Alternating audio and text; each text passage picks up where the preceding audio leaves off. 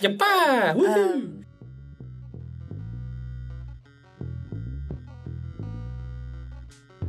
Hello, and welcome to The Social Economist, the podcast bringing you all of the up to date news on social economy in Europe. Today, uh, I'm very happy we're talking about one of my favorite topics, which is youth and youth in social entrepreneurship, young people becoming social entrepreneurs. Um, to dive into this really uh, fascinating and very topical topic, uh, I'm joined by my dear colleague Marcela Neves. Um, so, not my traditional co host uh, Linda Schmidt uh, today, but so uh, some, some new blood on the podcast.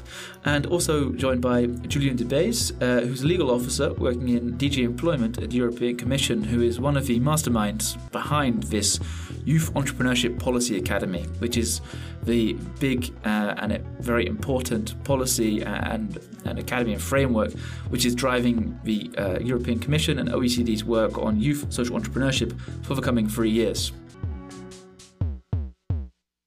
Thank you very much for, for being available uh, to, to talk about this very wonderful and interesting topic of youth. Uh, and of course, we've got the youngest and uh, most experienced at the same time member of the Commission, with us sure. to talk to talk about this wonderful topic. Uh, why did uh, why did you end up working on this topic actually of youth and youth social entrepreneurship? How did it come about as to be one of the uh, the files on your desk? Ah, okay. Well, uh, traditionally, uh, our unit or our team is responsible for what we call what we call inclusive entrepreneurship. And inclusive entrepreneurship um, are the policies that are put in place in order to favor entrepreneurship by underrepresented groups, which are women, seniors, migrants, uh, people with disabilities, and of course, young people. So we already deal uh, with the OECD uh, about these policies that want to favor people that are underrepresented in entrepreneurship to set up a business. And we try to look in member states what does work as a support and what does not work. Uh, so youth is one of these target group. And two years and a half ago, almost three years, there was um, a communication from the, com- the, commission, which was called Yes, Youth Entrepreneurship uh, Support, and also the skills agenda. And both documents were telling, uh, okay, we need to do something to support young aspiring entrepreneurs.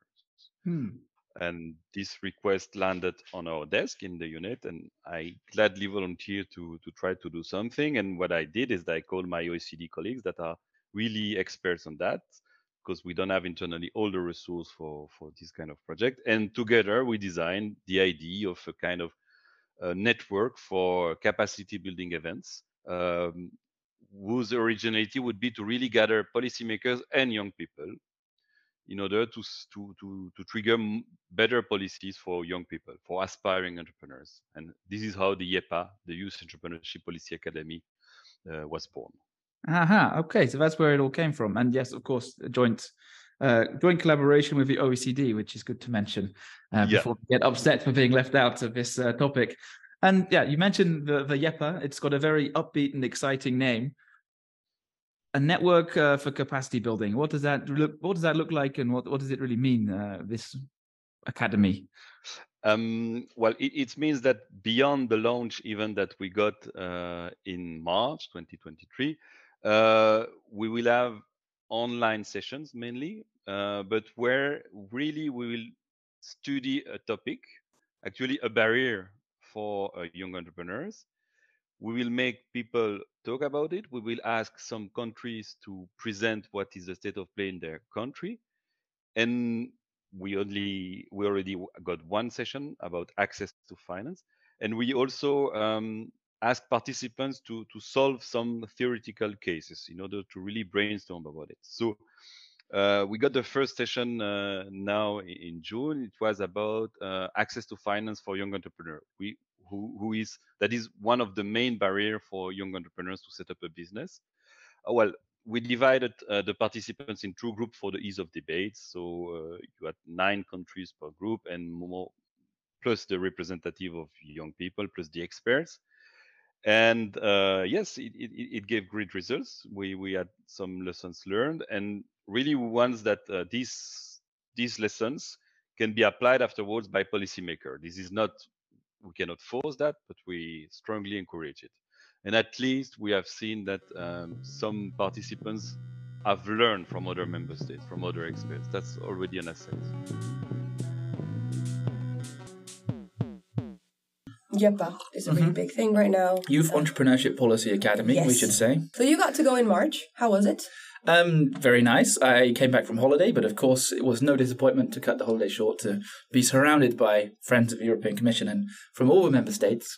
150 people, I think, is in the YEPA. Okay, Um, so who was there? What type of organizations, representatives? It's actually public officials mainly. So Okay. it's uh, people from national administrations working on social entrepreneurship or entrepreneurship, um, and also people working on youth policies. Mhm. So they were there. Then there's also a um, group of members, uh, such as myself, representing um, European social economy networks. Mhm. So we bring sort of a, you know, a network perspective, a European context. Uh, there's also members of the European Commission who are observing. Mhm. Um, it's run jointly with the OECD. They have a unit on entrepreneurship and the unit on social entrepreneurship Mhm. and social innovation that, uh, there uh, involved. And the most interesting group of people, uh, of course, is the young entrepreneurs themselves. Young Okay, so these are individuals. individuals, yes. So they had a few presentations from them. Super, super interesting, very inspiring to hear how young people can set up a business. It's really Mhm. and social business as well, and be successful. How will they interact within the, the different activities for uh, in YEPA? So there's a series of workshops planned. So in this year, uh, actually, there was just one now on um, access to finance for Mhm. for social entrepreneurship, and next year there's going to be another two. Um, one on uh, social entrepreneurship, which is very important, as Julien mentioned or mentions, um, depending on where this goes in the podcast. Also, the another one planned for later in the year. So there's these are all online events. The uh, kickoff event was in person. Mhm. Um, but there's a great desire to have another uh, in-person event before the closing uh, of this academy, which is after three years. Um, so perhaps there's a possibility to uh, align it with the council presidency event of Belgium, which will be held in Liège um, in February. But we don't know. Maybe we see. I'm going to put some pressure on whoever's listening uh, to the podcast. They should try and find some funding for this because it would be very nice, uh, nice to see everyone in person. And I'm thinking here to, to, to the work of our members, the work of Euclid Network members, which are now across 26 countries in, in Europe. Um, how can they get involved? Um, can they get involved? What what do we expect the impact uh, to be? Good Local, question. Nationally, Yeah. internationally. Uh, how can people get involved? Good question. I mean, through us, we, we are there to represent our members of national associations for social entrepreneurship. Um, so that's a very important uh, way, but also through influencing national um, policymakers. The whole idea of this academy is that people go learn about what, peop what people are doing well in other places, bring it home, um, and make things better for young people who want to start a social business. Um, and yeah, yeah, members should try to encourage policymakers to ad- adopt new policies, but also try to steer them in the right direction with their knowledge and expertise about the, the aspiring and, and also existing entrepreneurs who are young and old, but in this case, specifically young.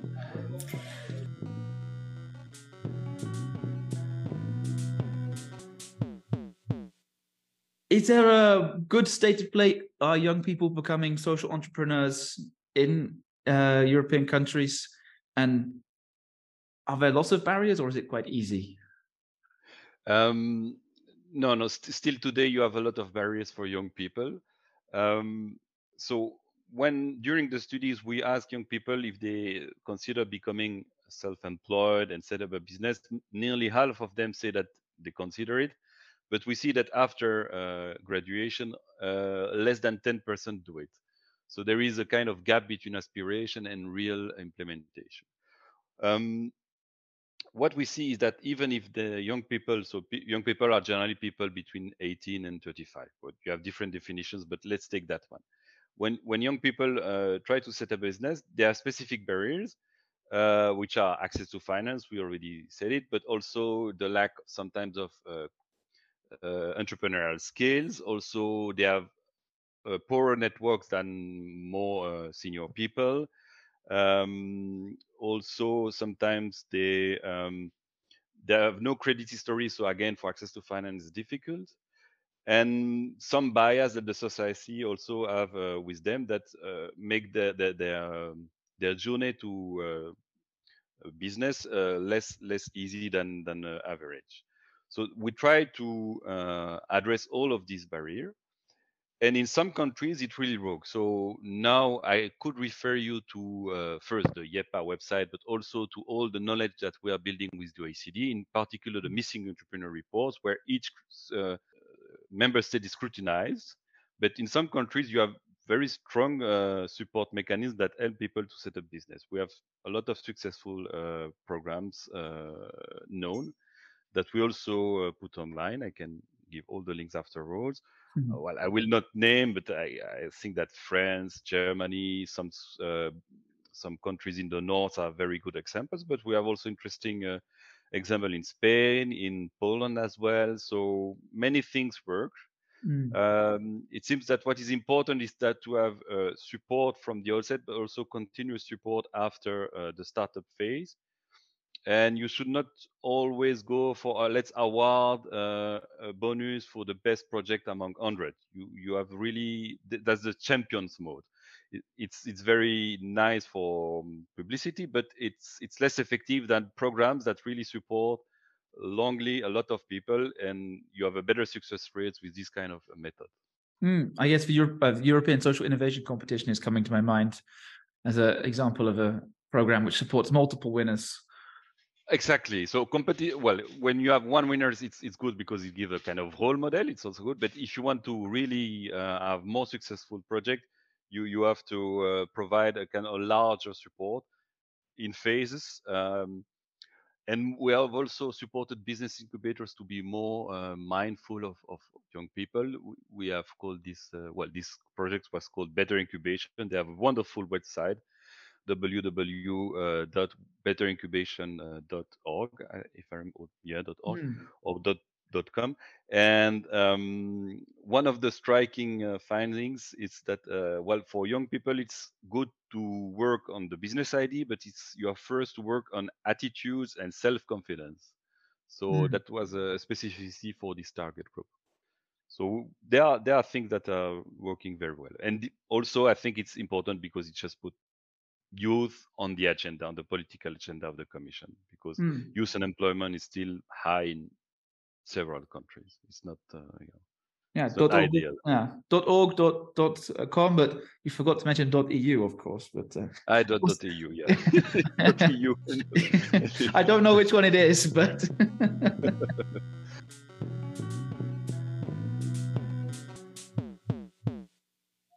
Can I pick your brain a little further and ask have a, a good example or you know uh, as you might as you might have already seen last year toby was behind the compendium of good practices at euclid network. So one of the things one of the many things that he does is in fact uh, compile these good practices as well as bad practices of course within the network and the members to really put this out there. So do you have any good practice or any good case study that you've come across? And i'm really putting you on the spot here i know.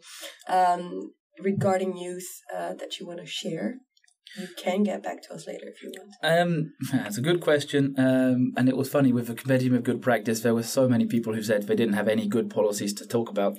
but come back next year, maybe there'll yeah. be something. Um, no, I, I think uh, I went also recently to a, launch event of uh, a project which was run by Eurocrowd, the European crowdfunding network. So shout out to our friends at Eurocrowd.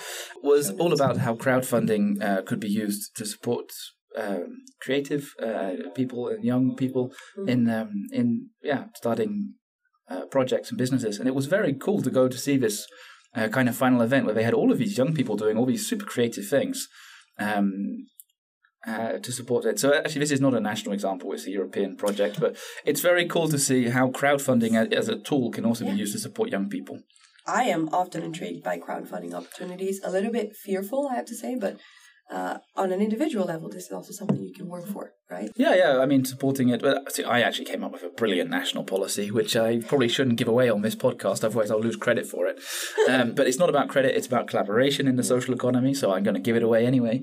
Um, which is that. So, um, for example, we're sitting here in benevolence kind of student loan scheme in benevolence is quite flexible, I would say, in a lot of ways. I'm coming from the UK, so it's not a flexible system at all. It just gets money out of you for decades to come. in the Netherlands, you're entitled to 10 years of student finance, Oh, I think. that's very nice. It's or, over these 10 years, you're kind of expected to finish your degree, or you have to actually reimburse Mhm. some of these costs, like you get free public transport. If you don't go to university Netherlands, obviously you're not taking up this 800 euros a month, whatever it is you can get for your student loan. And if you finish your degree in three years and go, don't go on to do further studies, you've taken three out of your se- uh, 10 years entitlement. Mhm. What about the, those seven years for people who, you know, want to go start a business, want to, or don't go to university in the first place? What about making some financing available to those people so they can have this safe, Mhm. uh, regular, De-risked. uh, Yeah. consistent source of financing where they it's de-risked. Yeah. It's where you uh, don't have to worry about making a profit immediately, and you're young and you don't have any financing to fall back on, any savings. So, if the state is prepared to, you know, take a bet on young people going to university and doing something uh, great and successful after that, why not take a risk also on people starting a business in the same in the same way?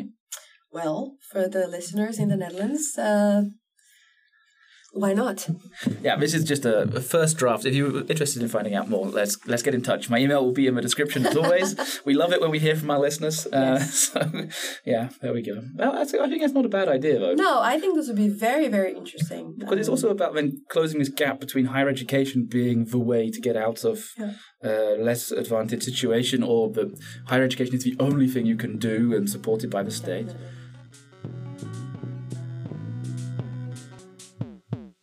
Uh, you mentioned this uh, missing entrepreneurs report and the gap, the, the entrepreneurship gap between the people who say they want to start a business and and those who actually go on to do it after university. But I'm always curious, what what about the young people who aren't going to university? Uh, do they feature much in this sort of fo- uh, attention to support social entrepreneurship, or is it mainly uh, a focus at people graduating uh, from higher education?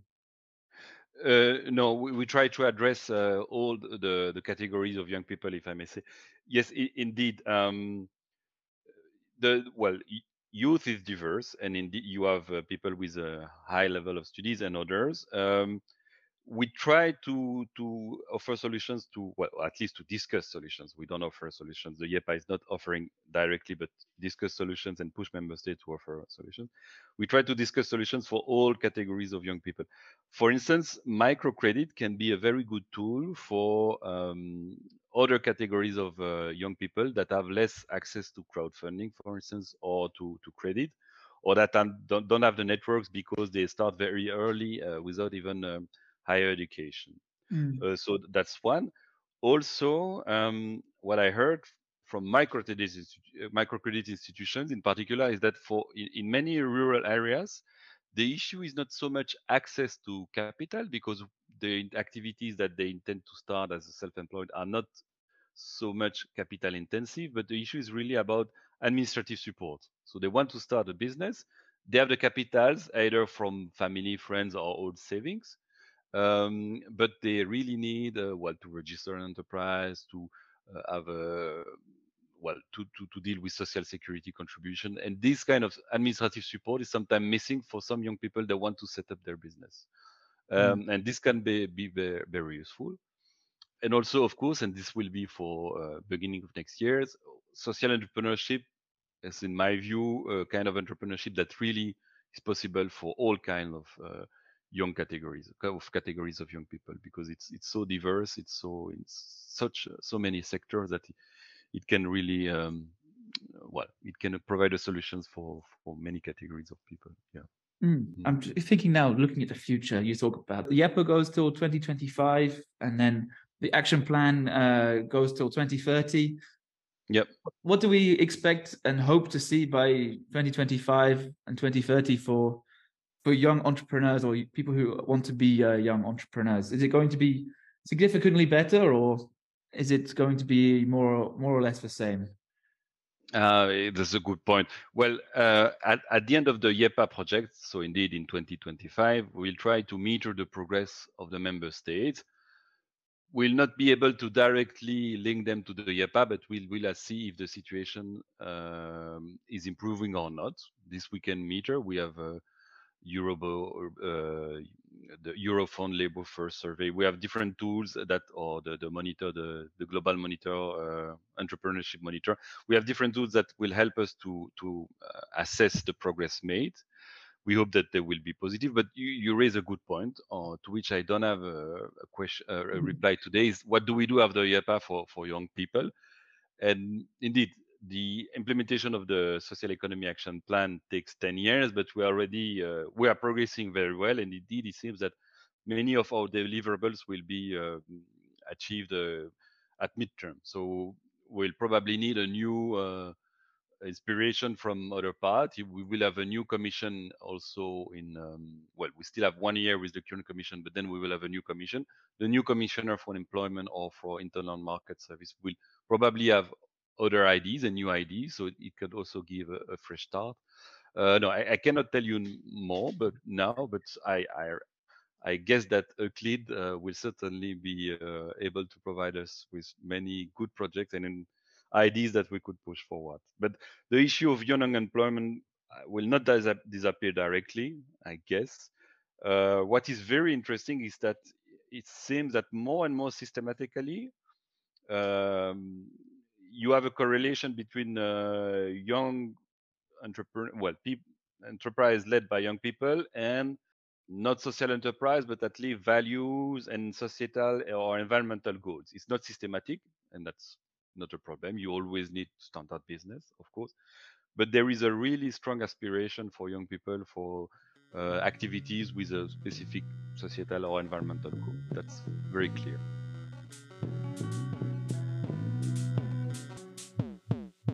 Consider yourself, you know, as part of Euclid Network, but if you can take a step back and tell me, okay, what should be the role of European networks in furthering the youth agenda? Uh, so, one thing we just touched upon is collecting uh, information, so through things like the Social Enterprise Monitor, so that we can actually help make better policies. Um, uh, advocating and lobbying for better policies and more policies, more focus on youth, explicitly mentioning youth in strategies um, uh, around entrepreneurship, but also finance. Um, we can work with national networks so we can share best practices as well and help them um, in their work with national um, authorities and local authorities to make better programs. But I think one of the things which I'm always banging the drum about, um, which um, perhaps makes me a bit repetitive, but also maybe a little bit annoying, um, is the fact that at European level there's a lot of different, very uh, interesting and very important programs, policies, frameworks developed and being implemented. Um, and I'd just like to see more of them being implemented together. Uh, so back in my uh, previous life, I was working or focusing much more on uh, education, European um, education area, um, which is all about bringing education in Europe into one space, quite similar to how universities have mm-hmm. kind of become in one European space, but for all types of education. I mean, this plays massively into the skills agenda, massively into uh, agendas around um, single market and labor market integration. So all of these things are working very much around the same issue, same topic, but slightly different angle. But um, I always think there could be a little bit more overlap and also sharing of information between the different people working on these different mm-hmm. uh, areas. Because uh, when you get people talking to each other, they do better things. Definitely, yeah. And do you think it's just a matter of time for the collaboration to reach such a depth, such a degree of trust. Because what you're asking for, you know, the integration of all of these different programs, is a hefty ask. Yeah, it doesn't have to be an integration of everything. It just has to be an awareness and trying to build on the synergies. Mm-hmm. So that if you have DG Grow or someone working on one Erasmus Plus project uh, or single market program project, and you have DG EAC um, education, youth culture, sport, working on another one targeting basically the same thing. Mm-hmm. That they should be kind of working together to build on this. Um, mm-hmm. I think that's really important. I think that it is a matter of time until better uh, integration comes. It will come. Um, and I think there will also be more focus on youth in the future because uh, at the moment, as I said at the beginning, things aren't going very well for young people. um, so things do have to change and things do have to get better. And I am hopeful um, but they will change while I'm still considered a young person. and on that positive note,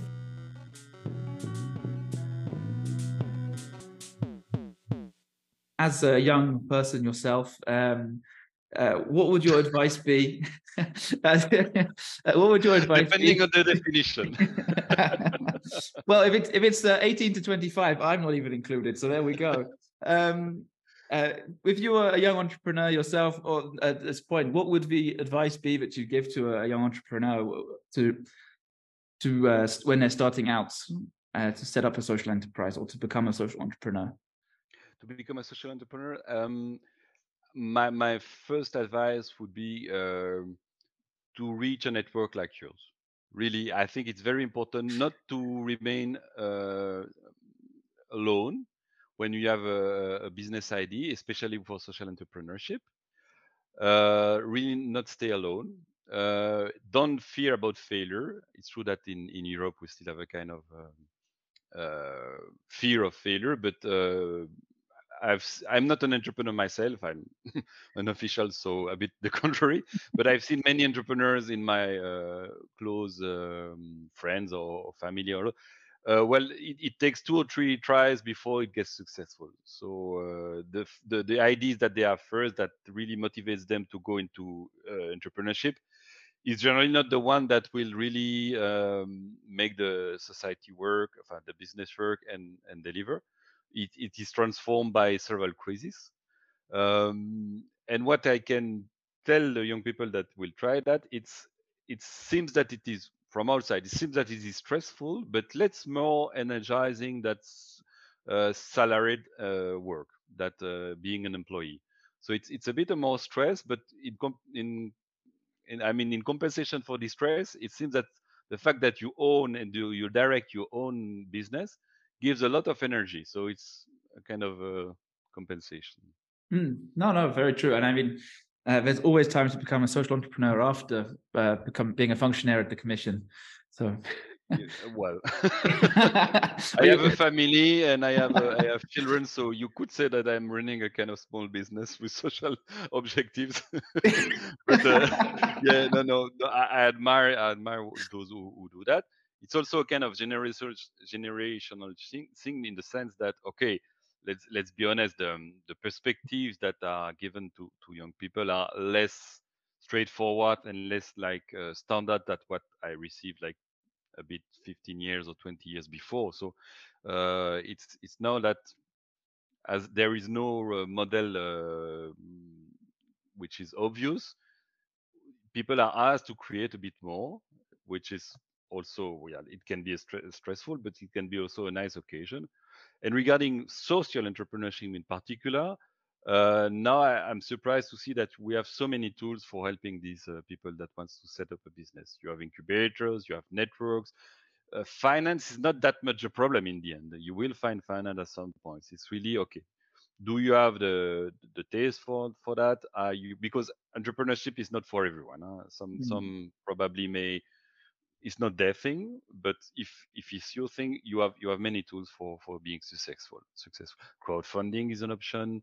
Um, you can try you can try. And also now that we try at least at european level that social security is uh, better for self-employed than it was before. Small progress are observed in many countries. So you it's a bit less risky also. I mean in terms if you fall heal or if you get pregnant, which is important in young ages.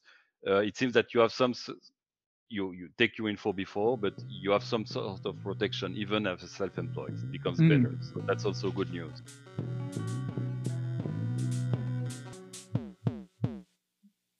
I do want to bring you back to youth one last time. Yeah.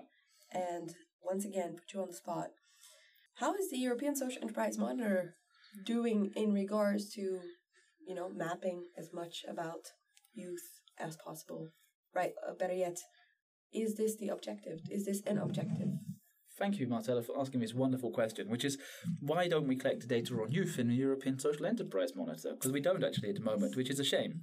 Um, so, of course, it's an enterprise level study and not an entrepreneur level study. So, that's one aspect. But you'll be pleased to know in the next edition of the monitor, which is being launched in October, so coming up very soon, um, we will be collecting some information on youth and actually the age of founders and the average age of founding teams because it's important to understand these characteristics um, if we want to design better policies, which is the whole point of the monitor. So, Indeed, I am very pleased to hear that. And if you did not hear the episode on data, yeah, then you should definitely uh, listen. Episode three. time. Episode three. please, not another survey.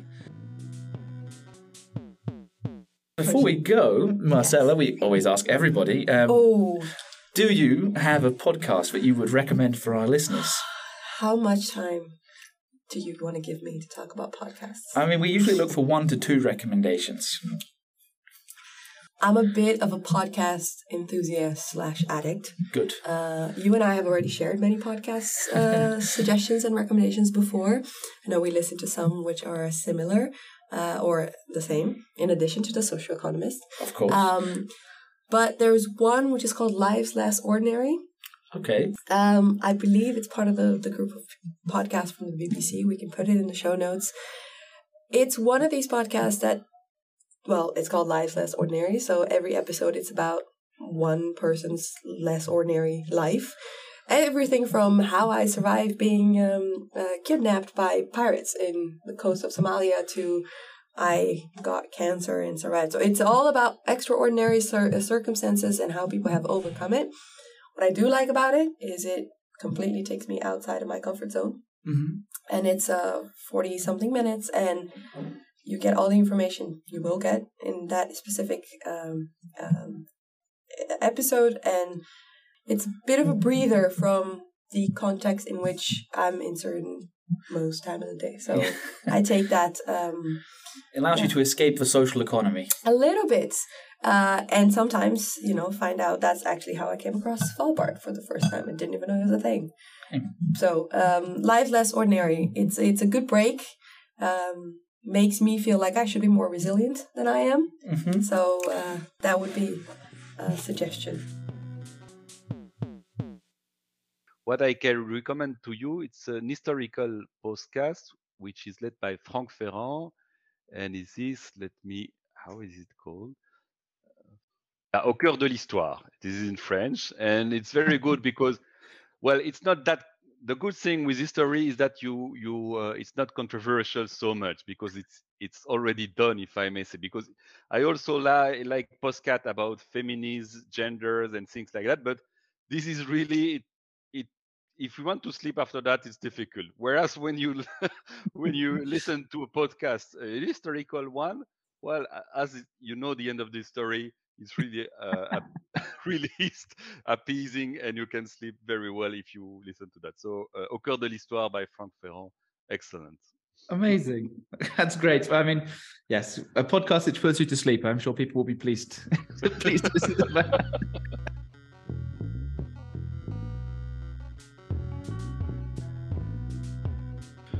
Thank you very much for listening to this episode of uh, The Social Economist. It's been a pleasure to, to have uh, Marcela with me today uh, and Julien as well. Um, I hope you've enjoyed listening. Please do get in touch with us. My email is in the description. As always, it is toby at euclidnetwork.eu. Um, you can find uh, the links to the podcast and other uh, things mentioned during this podcast in uh, the show notes below. Um, and many thanks also to our producer, Jan Kiszowara, who produces this podcast. Uh, thanks for listening to The Social Economist. Until next time, goodbye.